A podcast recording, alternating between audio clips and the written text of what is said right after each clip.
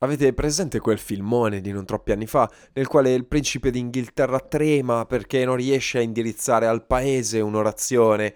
Beh, erano tutte manfrine, gli sarebbe bastato chiedere al pretendente al trono di casa nostra. Sono Matteo Castellucci, forse vi ricorderete di me perché conduco questo podcast.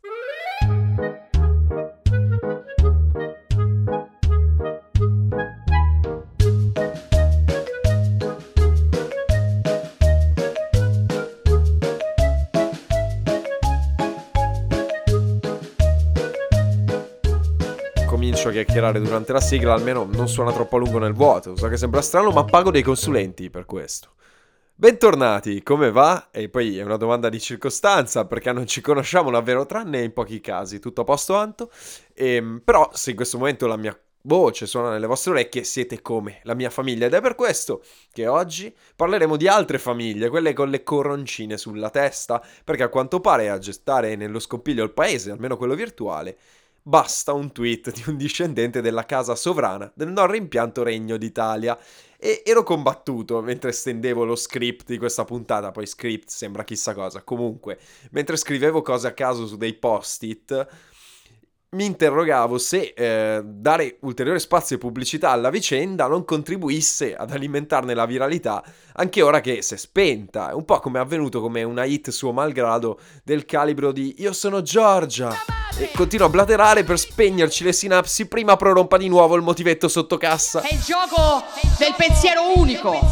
Ci devono togliere tutto quello che siamo perché quando non avremo più un'identità e non avremo più radici, noi saremo privi di consapevolezza, incapaci di difendere i nostri diritti. Vogliono che siamo genitore 1, genitore 2, genitore 1, genitore 2, 1, 1 e 2, 1, 1, Ok, non ho resistito, ma per colpevolizzarci, oggi Fratelli d'Italia veleggiano i sondaggi attorno al 10%. Non credo però il merito sia da ascrivere a un pezzo diventato un caso mediatico. Certo, un meme è la migliore approssimazione del dibattito politico italiano, non intendo negarlo, e non dobbiamo nemmeno sottovalutare quanto i circuiti social riescano a sdoganare un volto, trascinandolo dove farebbe più fatica ad attraccare.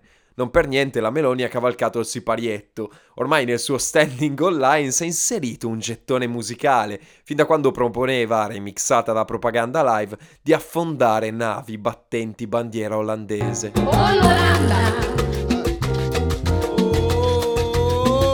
Rieccoci. Adesso però cambiamo base, altrimenti mi sento legittimato a chiedere dei finanziamenti alla sua segreteria di partito. Le analisi del fenomeno si sprecano. Secondo voi siamo tutti complici? Oppure ricordiamo la carica umoristica di Sfottò dalla quale è impossibile bonificare il video? Tradotto, insieme al comizio da passionaria, rintocca la parodia, mentre si vocifera il motivetto diventerà l'inno della prossima onda Pride, dopo aver monopolizzato anche le clippettine di TikTok, il social del momento dove guarda caso è appena sbarcato, seguito da Giorgia pure Matteo Salvini. Se la nostra sfornata demografica si è scolarizzata iscrivendosi a Facebook come primo social, tempo dopo è toccato all'Instagram, mentre oggi il primo approdo in assoluto è proprio l'ex Musical.ly, Finora va detto, la coppia sovranista ha faticato a incamerare i paradigmi e le logiche di quell'universo. In effetti sono anche abbastanza stagionati e sono andati a sbattere anzi contro le contestazioni dei giovanissimi, che preferirebbero legittimamente continuare a divertirsi invece di sorbirsi la propaganda, pure nel tempo libero. Ci sarà una ragione se non leggono più i giornali e hanno spento la tv, adesso anche sullo smartphone e vai.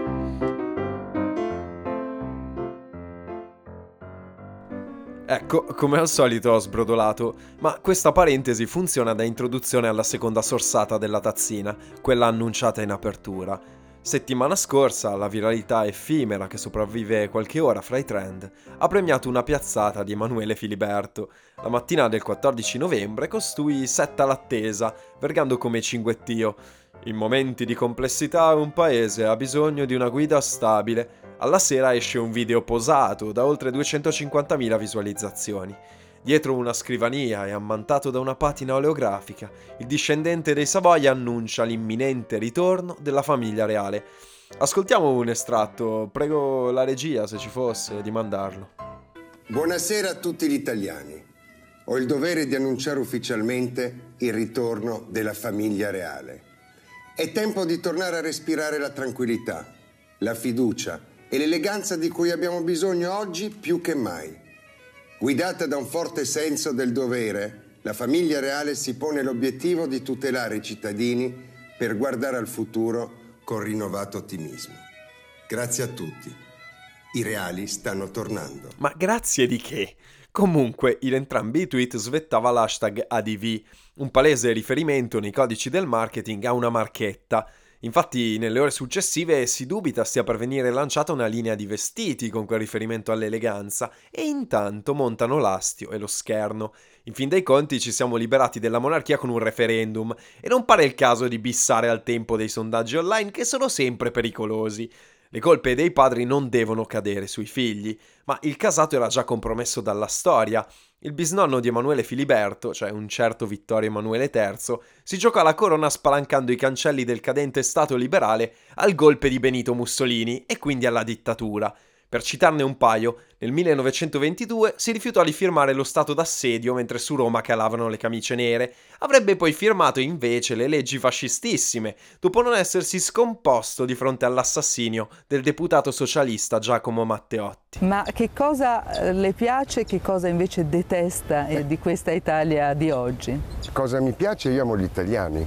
È una, la classe al di sopra, la, La classe, politica? La classe dirigente, la politica. Si vede un gran balletto di persone, tante persone attaccate a delle poltrone.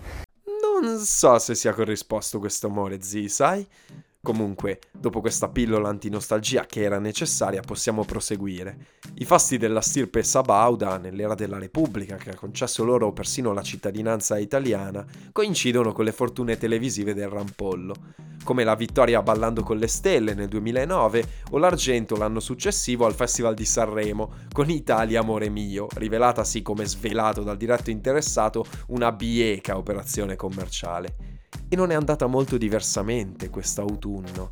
Dietro il discorso del re c'era la promozione della terza stagione di The Crown, serie tv targata Netflix.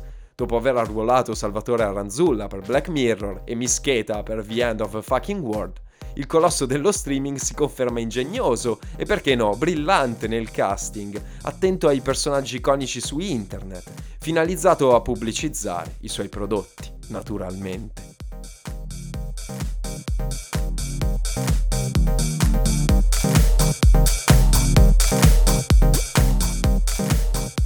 Oggi abbiamo scherzato meno del solito e riflettuto un po' di più. Non sempre c'è una morale, giro la domanda a chi ha avuto la pazienza di arrivare fin qui. Lo preferivamo con un microfono a fianco di Pupo, ma questo polverone dà l'idea dei tempi e della caratura. Ci fa valutare come da queste parti scada nella farsa pure la strumentalizzazione di quanto resta di una poco felpata dinastia, non immune agli scandali. Apprezziamo comunque l'autoironia, Così gira al tritacarne, alle conseguenze penseremo al massimo a giochi fatti. Un paio di suggerimenti. Ora giro le mani, tipo Super Enanotto, tipo urna con le palline. Ditemi stop! Di Pietro per Law and Order, Scilipoti ve lo ricordate per House of Cards e Fabrizio Corona per La Casa di Carta. Ovviamente sono tutte proposte a caso, ma non per questo inverosimili. D'altronde un politico come Matteo Renzi era riuscito a girare un docufilm a puntate su Firenze, mentre Salvini si rivende su TikTok elogi da proloco campanilistica, manco fosse mela verde. Quando tutto si contamina, forse l'etimologia cerca di farci notare qualcosa.